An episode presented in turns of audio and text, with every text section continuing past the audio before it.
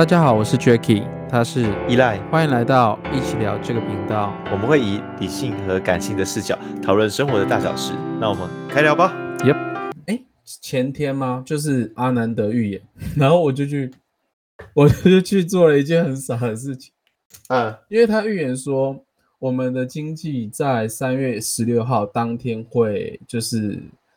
哎，我们穷人好像会一一夜之间变成有钱人了，是这样吗？啊，对。然后第二个是，呃，可能会有什么地缘上面的问题，然后再来就是石油会上涨。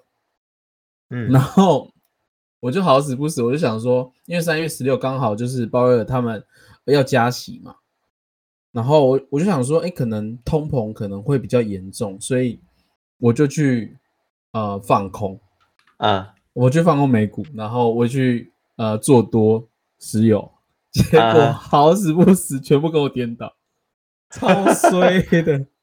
呃，这证明了一件事情，就是你还不够穷，所以你还没有办法变有钱人。可是我觉得，哎、欸，就是我会觉得预言，因为他之前预言很准啊，我就想说，因为最近盘又很黏，然后我就想说试试看，试试看听他的预言，然后想说搞不好真的会发生什么事情，然后就。嗯好死不死，结果完全朝着我反方向去做这样子。嗯，我觉得阿南德这件事情也蛮有意思的，就是呃、哦，我们现在解阿先讲这个阿南德这个人好了，嗯，因为他为什么会这么的，就是有名气的原因，就是因为他准确预言到了那个 COVID-19 的这个时间点嘛，嗯、然后所以大家才觉得他非常的哦好准这样子的事情。对啊，对啊。但是其实翻开他的预言的时候，其实他并不是百分之百中的。应该说，其实现在没有任何一个预言家是百分之百准确的。嗯，对，所以我觉得就是那时候我看到这个新闻的时候，我就想说，他说在三月十六号的时候，富哎富人跟穷人会颠，就是翻过来，会瞬间翻身嘛。我想说是哎，看我那时候就很 confused，想说，你知道有钱人要真的变没钱，跟有没钱人要变有钱，真的要这种事情发生的话，只有一件事情会，只有一件事情要诞生才有可能。什么事？就是战争。就是战争，嗯哼，没有别的了，没有别的，真的没有别的了。就是就算金融泡沫等等的东西都不会导致这个问题。嗯，有钱人还是有办法去让他有钱，除非战争发生，嗯、不然不可能。所以我那时候看到这个、嗯、这个预言的时候，我就想说，呃，这太扯了，我不想看，我是真的不想理他。所以我傻傻的就跟了啊。你你太冲动了，太冲动。OK，而且。其实我觉得会去相信预言的人，其实要认真思考一件事情，就是是不是他们都会去比较容易相信算命？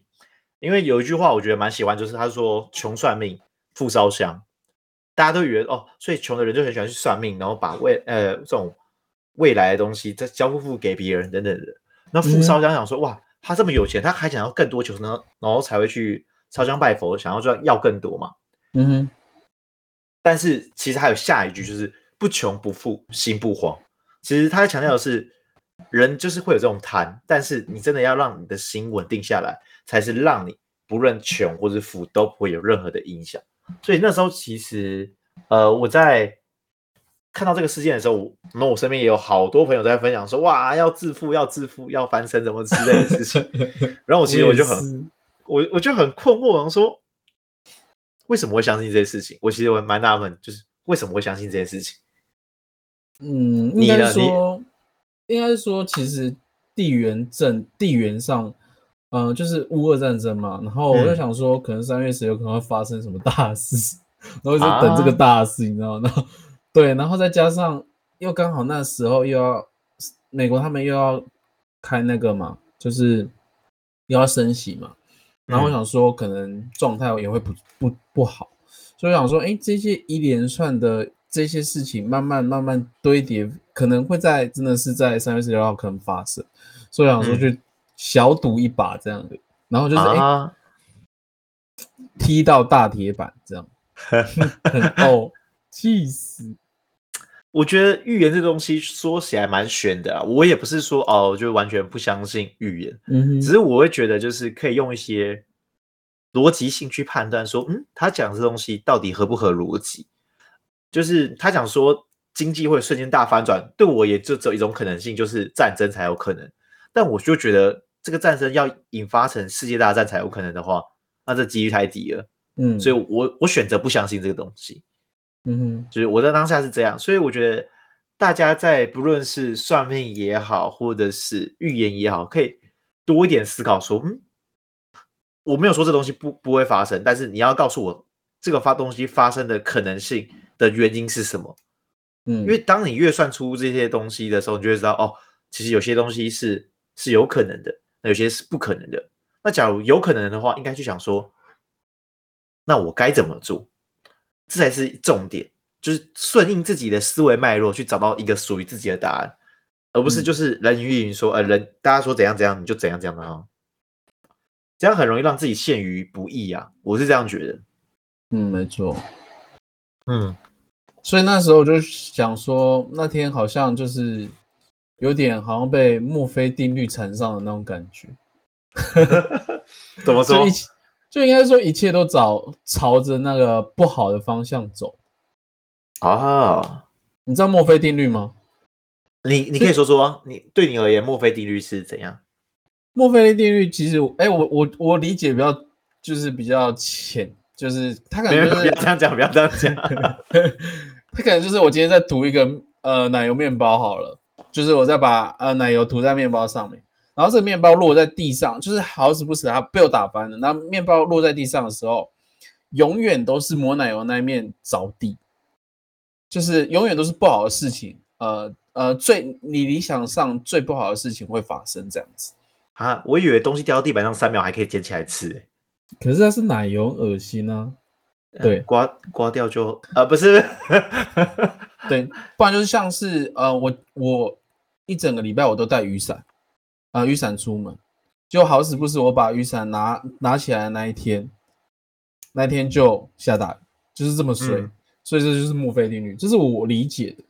嗯，墨菲定律，那你觉得墨菲定律就像你讲的嘛？它假如是一个就是不好的事情，只要你想到它就一定会发生的话，那要如何避免？墨菲定律应该是说，如果你越担心一件事情发生，那它就可能没。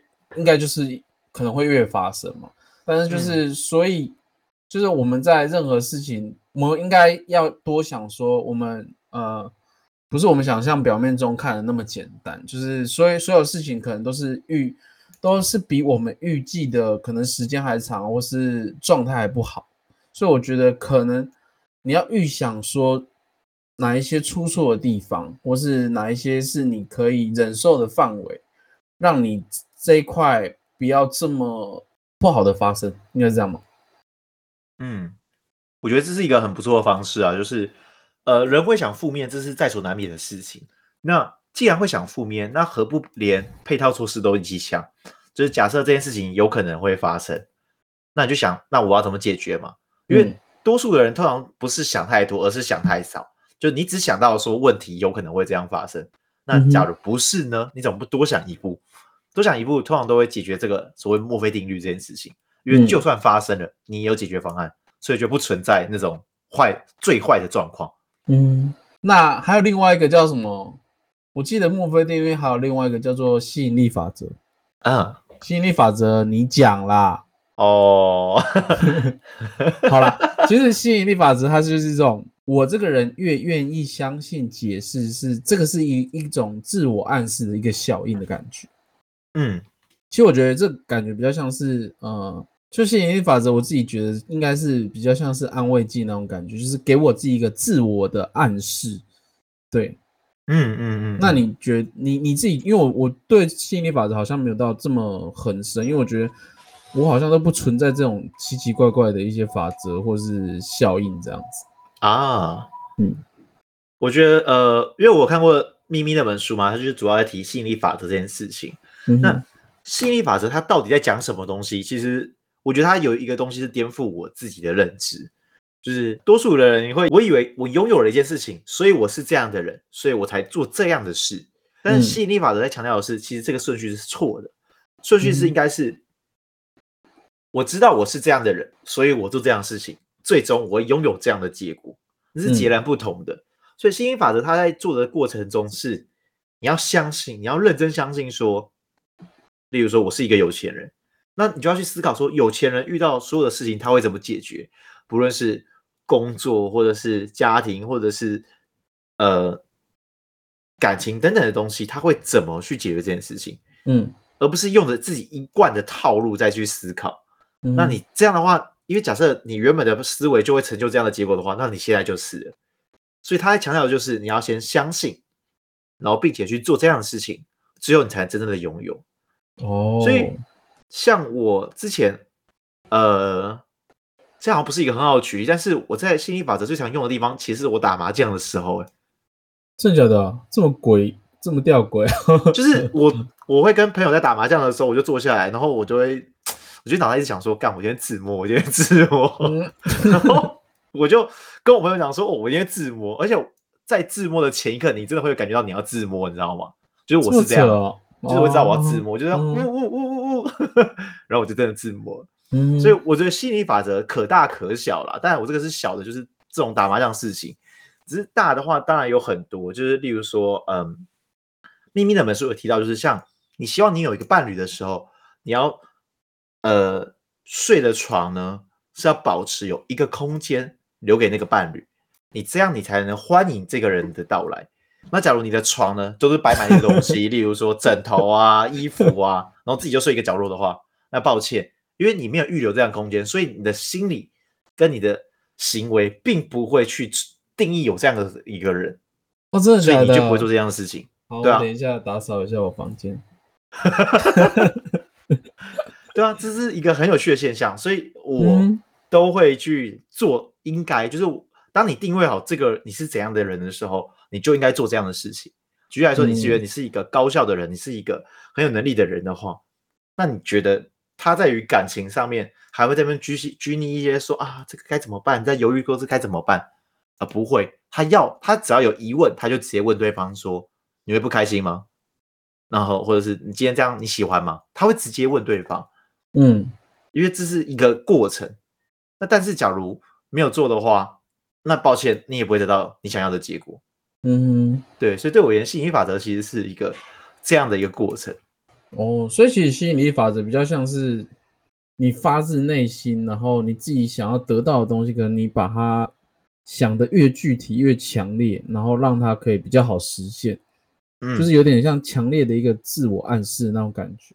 没错。然后，可是应该也是说，我们不能。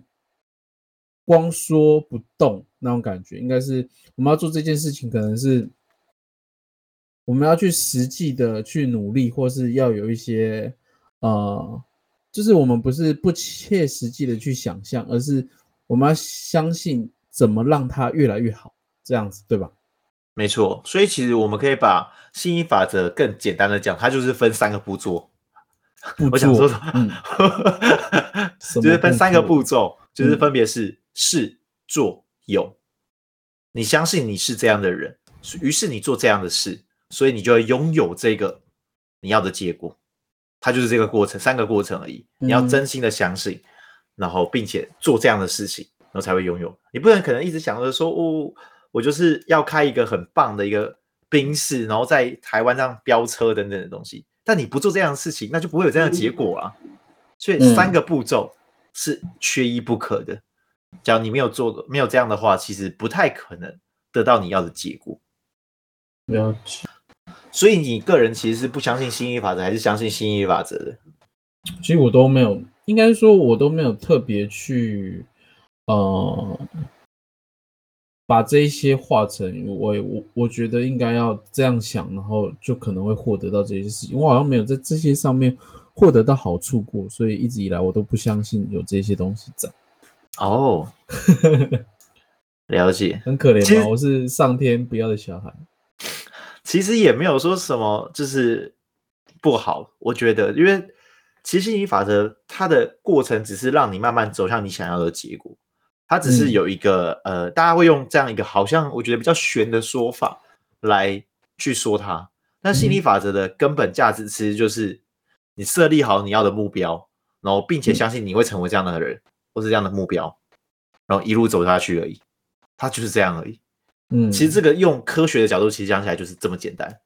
但是你假如有些人在理解吸引力法则的时候，可能会觉得哇，这好玄哦，要用想象哦，好像真实拥有 太难了吧？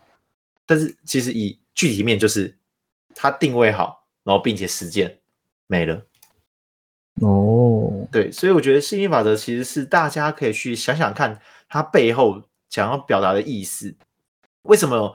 呃，有些人可以用的很好，因为我也看过有些人吸引法则用的比我更厉害的人，然后我是真的蛮敬佩的，因为他这样的人就代表他清楚知道他想要走的目标是什么，他把所谓的潜意识的东西拉到为意识，然后并且驱动自己前进，这件事情是很恐怖的。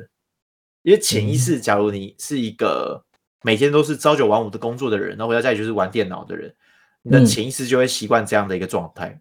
嗯哼，你不会知道你自己有多少能力可以创造多少的价值，所以你就会得到这样的结果。但是当你把一些以为这是很正常的事情意识到的时候，他就会开始做一些改变。就举例来说，哦，听起来很玄，会吗？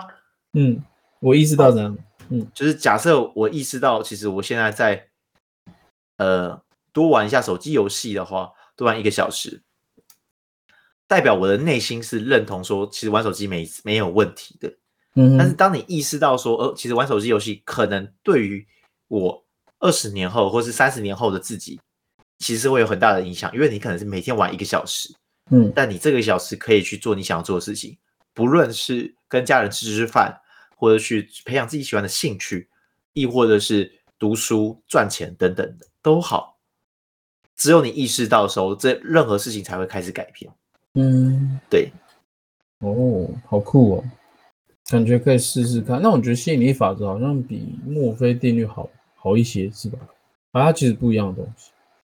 嗯，墨菲定律在讲的就是那个不，它强调的是不。但是人的潜意识，这是实验证实，就是人的潜意识会听不到那个不，所以很恐怖。就是说我不要破产，然后你的潜意识就只会听到我要破产，所以你就会破产。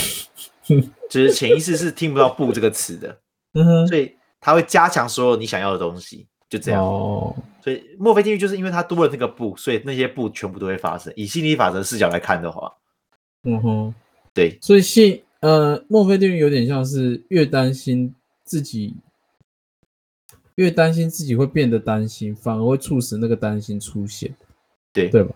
哦，他会把那些所有的你要的布的那些东西都拿掉，嗯、然后就是哦，原来你要吃东西。其实这个我们可以通俗的一点讲，就是举例来说，呃，一个一个人要滑雪，他滑雪的过程中的时候，你想看他在滑滑滑的过程，他专注的是什么？是那些树吗？还是他能要溜的地方，花树啊，哦，他其实不会关注树，你知道为什么吗？为什么？因为当你一直想着树的时候，你就会撞到树，因为你只看到这东西。啊、所以，对于这些所有的运动员或是任何人，他们而言，他们只是在想的，我要如何抵达到我要的结果。嗯，中间有什么东西，他们自然而然就会忽视掉了。嗯、所以，你问那些滑雪的选手，他们可能会说啊，树，我根本不知道我刚才经过多少棵树啊。他不会去算，因为他专注的是我要抵达我要的目标。哦，对，蛮酷的。所以墨菲定律就是因为有些人太常去讲说，哦，就是因为他一直专注的树，所以他才会撞到树，那是很正常的。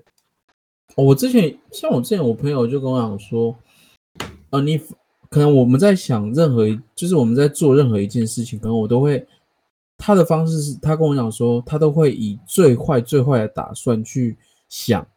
就是呃，可能我最坏的打算可能就是呃，我可能这可能 maybe 是这个游戏玩完输了，这是我最坏。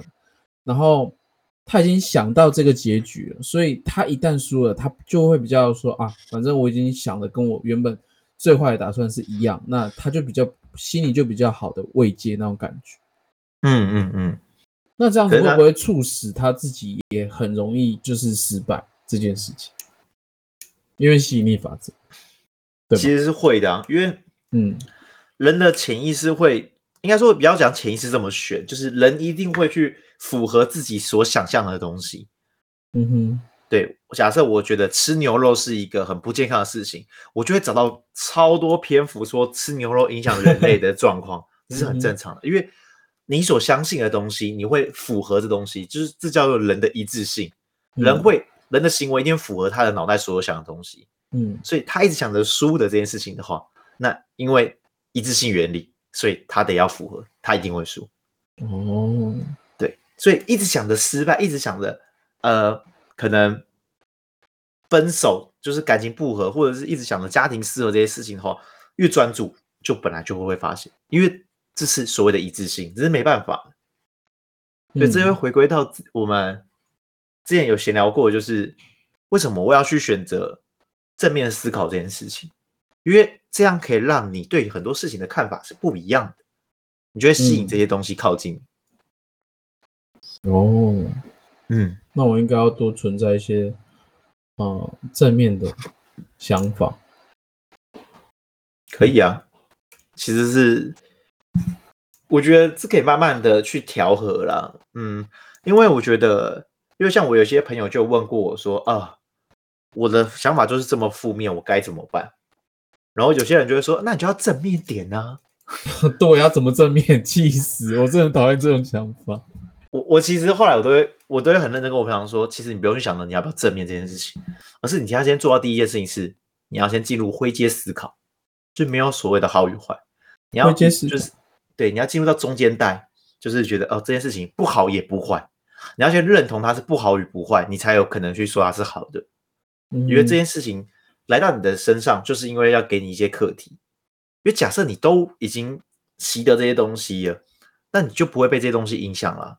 不论是可能像是主管，假如有天跟你讲很难听的话，但是你已经可以把这些难听的话都排解，说他想要完成的事情是什么，而我不符合。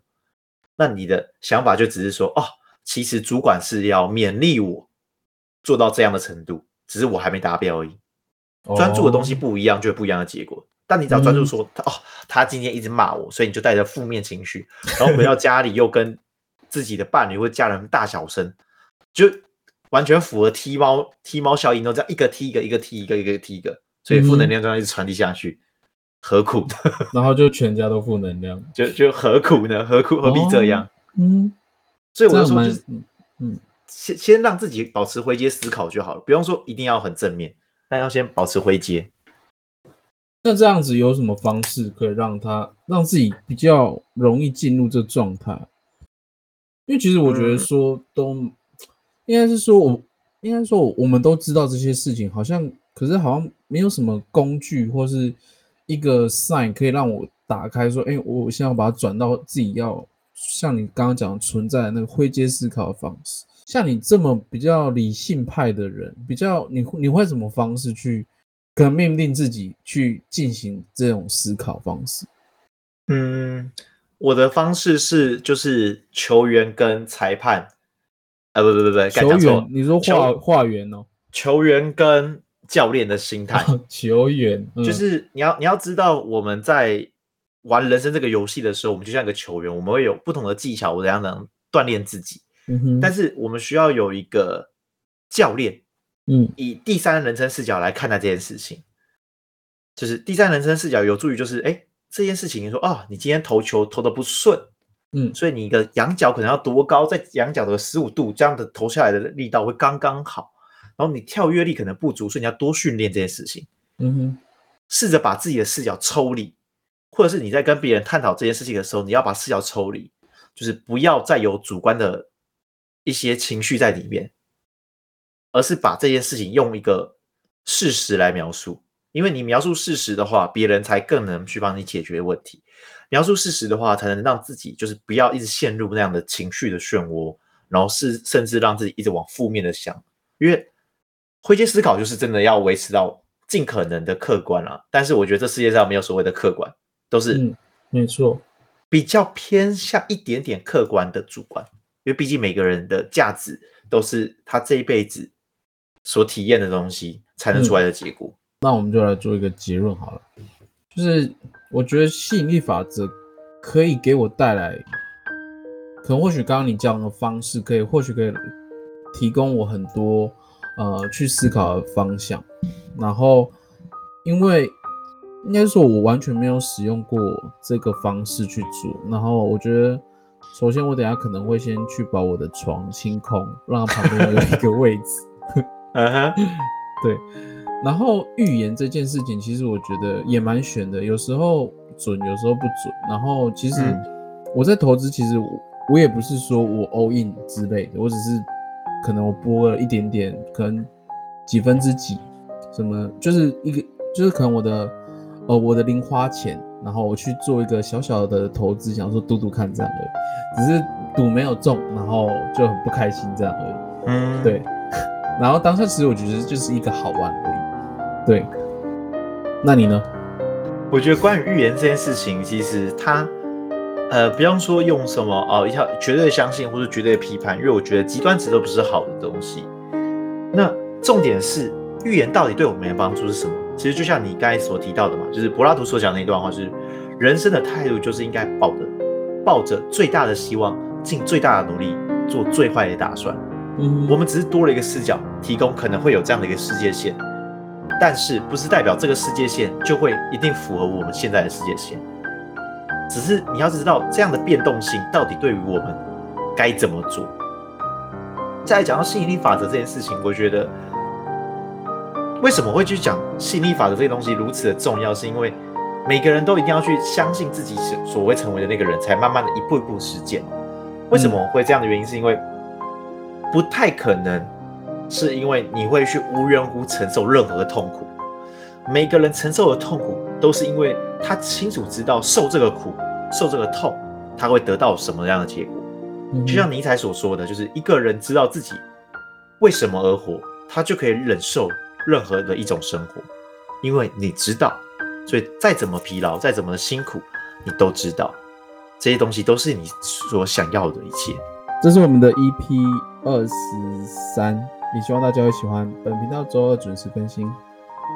我们两个什么议题都可以聊，如果想要说什么的，可以加入我们 Instagram，我们一起讨论一些有趣的事情，让生活在对话中慢慢成长。拜拜。Yep.